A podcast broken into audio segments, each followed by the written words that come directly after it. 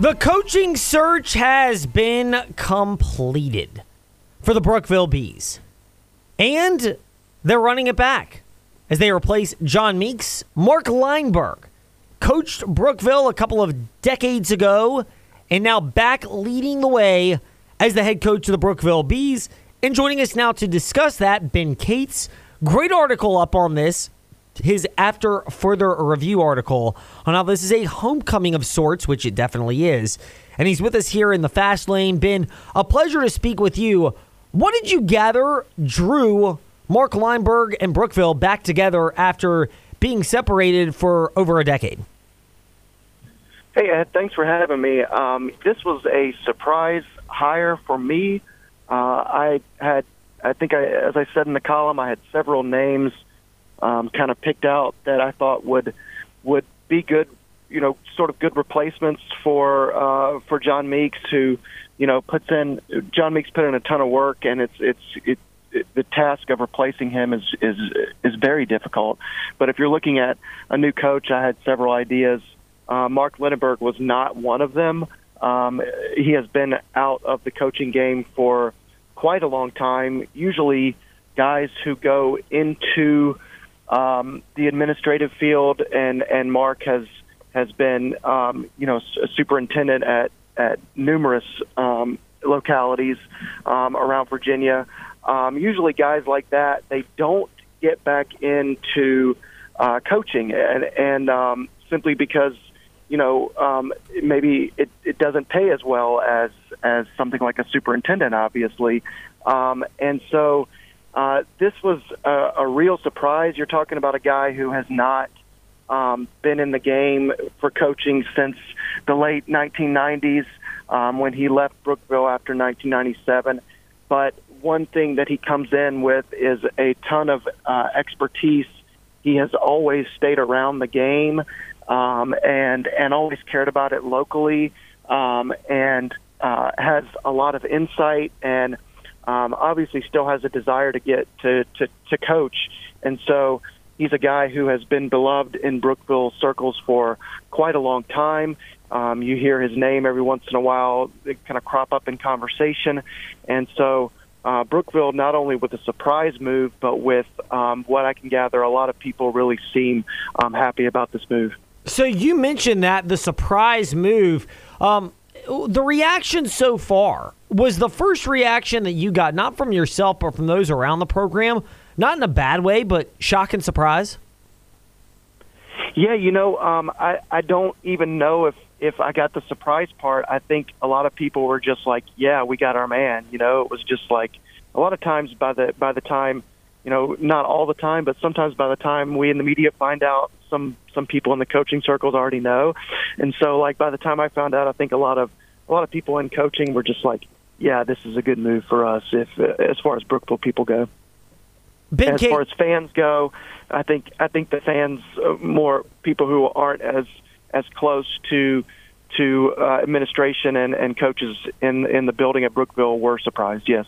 Ben Cates eight Twitter and newsadvance.com are the ways to keep up with Ben Cates who's with us in the fast lane. You have a great quote, by the way, in your article from Jeff Woody, the former Brookville coach who's now up in Charlottesville. He's from that area originally, but drove down for the uh, introduction of Dr. Mark Lineburg, who is the new football ho- head coach at Brookville. Quote, to be honest, I cried all the way to Lynchburg with joy. It makes me so happy that he's going to come back and represent the maroon and gold, end quote.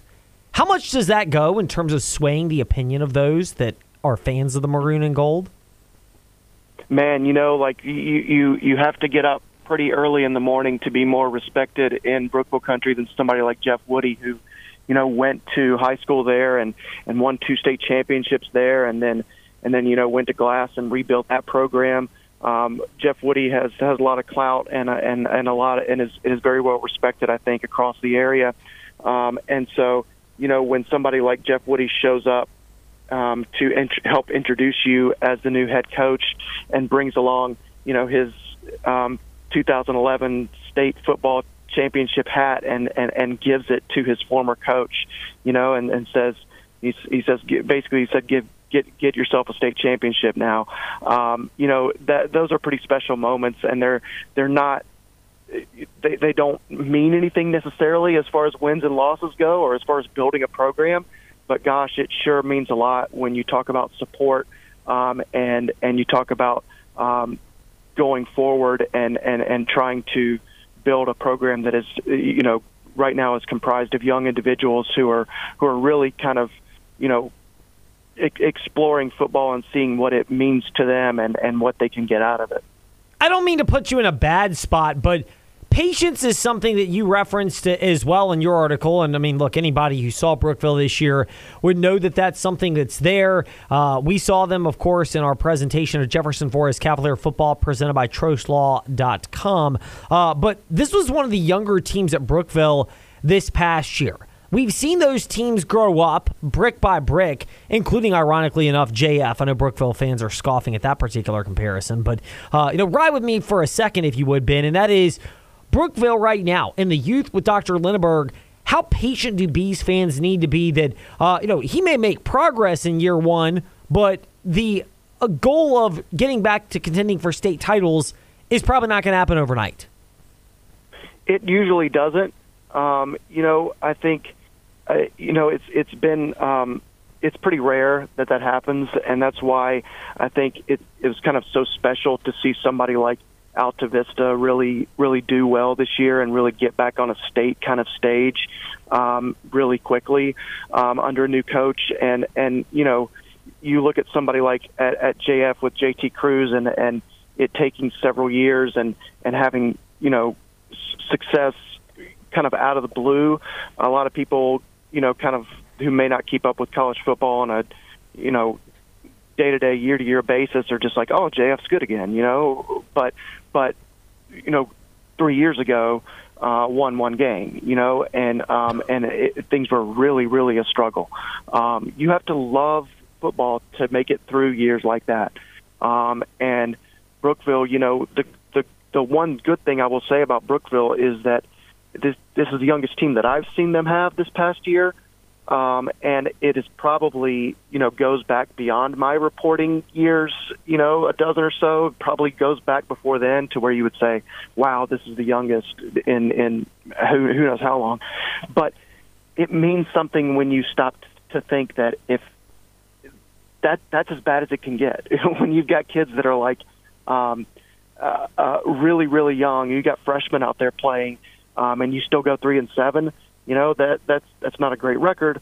But I don't know that it could get any worse as far as you know wins or losses go with a really young team at Brookville than it did this year. So he's got a lot of work to do, um, and I don't think he denies that. But when you start instilling toughness in kids from Central Virginia, and you start building that brand that they have already been learning since they were in youth league, um, and you bring it back to the high school level, it's kind of um, you know it's it's going to work because football in Central Virginia just always seems always seems to work in in certain programs like Brookville.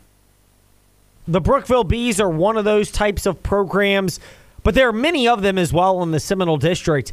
How different is the landscape outside of the obvious of LCA being in there? How different is it in terms of when Dr. Lindenberg was the last Brookville head coach versus now in terms of the fact that, you know, with all due respect to Liberty outside of them, everybody else in this district, there's some level of optimism and positivity, and therefore a challenge for Brookville in the first year and first couple of years of the Lindenberg era. Yeah, you're looking at um, you're looking at established teams. You know, uh, LCA right now um, has to be the top top dog when you're thinking about um, 2024. Um, Heritage is is going to be really good. Heritage just just brought in a, a new defensive coordinator today from Brookville, actually, um, and so um, you know, EC Glass is is in in the mix at, at the top, and you've got teams like Amherst that didn't have much success this year under another first year guy, but you got to think that is going to uh, to continue to, to bloom as well. So you've got a lot of competition right out of the gate, but then you've also got to contend um, with those three, four, five, six teams in the district as well. So I would expect Brookville to be in the mix. Indeed. And you mentioned that with Brookville and their former defensive coordinator, Dane Washburn, who's now going over to Heritage to coach the Pioneers and lead their defense, including their defensive line.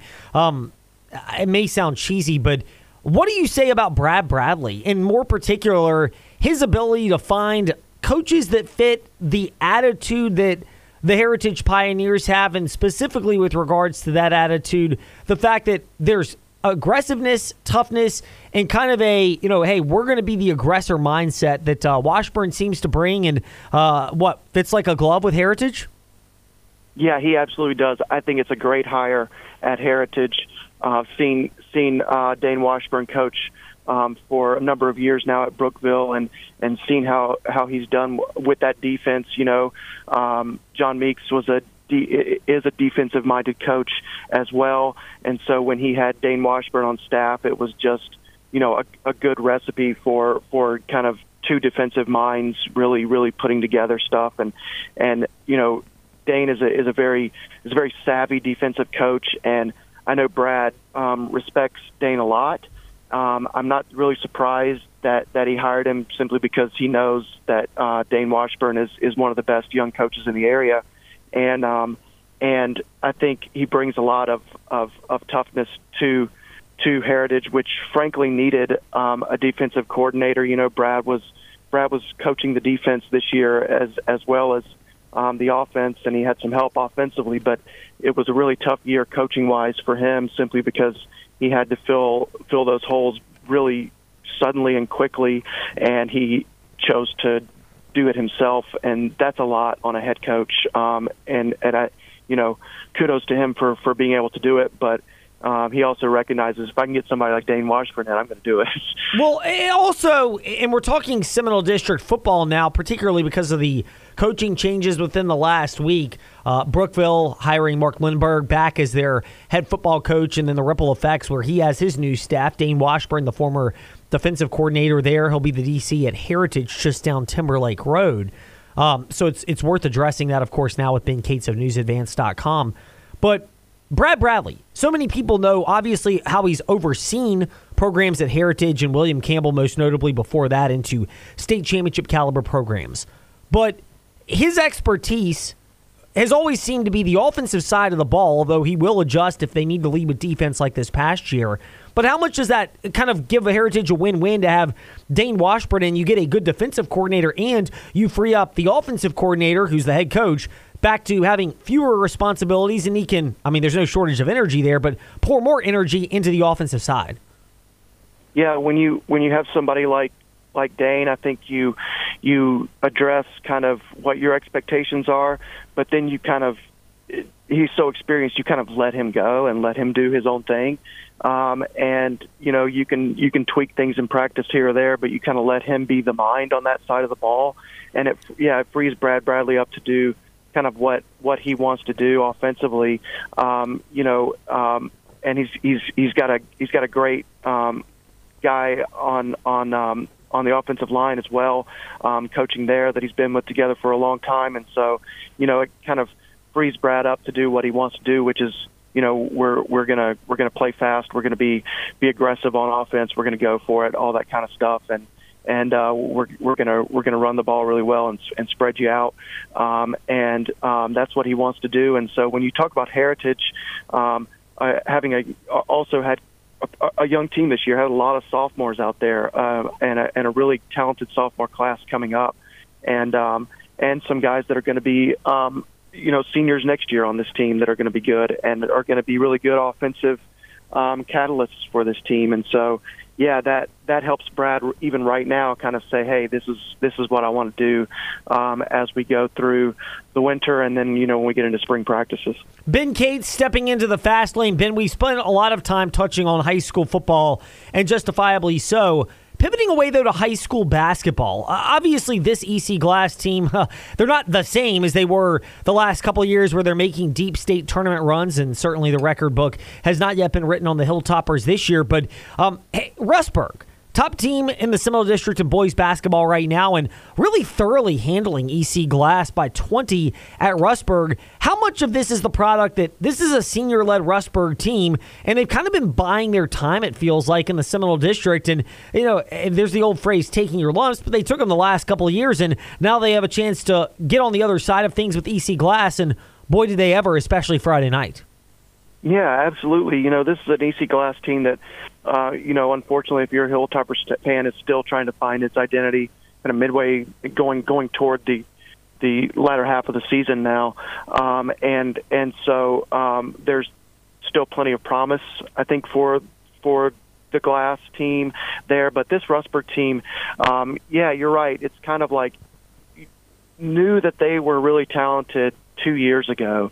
It was really obvious. They had a lot of pieces, um, and it was just a matter of you know being able to score in bunches. I think, um, and you know had had two or three leaders, but now it seems like those those you know three four guys. Um, that are their leaders are really have really bloomed uh, as upperclassmen, and um, last year it was pretty obvious. I think um, the beginning of the year, you know, there was they were really up at the top of the Seminole District, and they were undefeated for a while to start the season. Um, and then it, you know, things things kind of tapered off. I don't see that really happening this year. Um, Rustburg has a really a really good boys squad, and um, and you know is able to get out and and and play fast, um, but can also really really trap you in that half court game as well. Um, and so uh, Troy Harris, the coach there, has a has a really good squad this year. And uh, at the top of the Seminole District, you know, it's really interesting how you were you kind of went into that glass game last week looking at, you know, Glass contending for that top spot, and it was just kind of like Rustburg just kind of just kind of put his finger down, you know, and and said no, you know, we're we're we're going to take over, we're going to be just be be alone at the top, and and then with Jefferson Forest losing last week as well to LCA, kind of like that helps out Rustburg as far as the Seminole standings go, um, and then you know you kind of have to look ahead and see how how good is this Rustburg team when you start talking about other class, other schools in Class Three basketball, and I think you know, it has to be considered up there right now as as a, a, contender. You know, as you go into region and state tournaments. Yeah, they're the type of team that right now good guard play. They've got three different guys that can score at the guard spot and they can handle the ball and pressure and play good defense and they can score. There's a lot of promise there down in Rustburg with uh, with boys basketball this year. Much like there is always great promise that you'll gain lots of wisdom from newsadvance.com articles written by among others Ben Cates who's with us in the fast lane. Ben, appreciate your time. We'll touch more high school basketball and whatever transpires in the next week. In the meantime, be well, and we look forward to speaking and keeping up with you at Ben Cates8 on Twitter. Ed, I appreciate you guys. Thank you so much. Our pleasure. Ben Cates stepping into the fast lane. Speaking of basketball, but back to college, we'll get into the weeds. One team in the area, and then the team they mirror. Yes, Liberty and Virginia. They've weathered some storms. Are they fully out of it? Maybe more on that tomorrow or Thursday in the fast lane. But right now, somewhat changing their identity or things just going their way. We'll embrace that thought next in the fast lane and get to some of your feedback as you've been sharing it, particularly on the NFL playoffs. Fastlane, Ned Lane, Facebook, Twitter, Instagram, and where you listen to podcasts. We're back after this.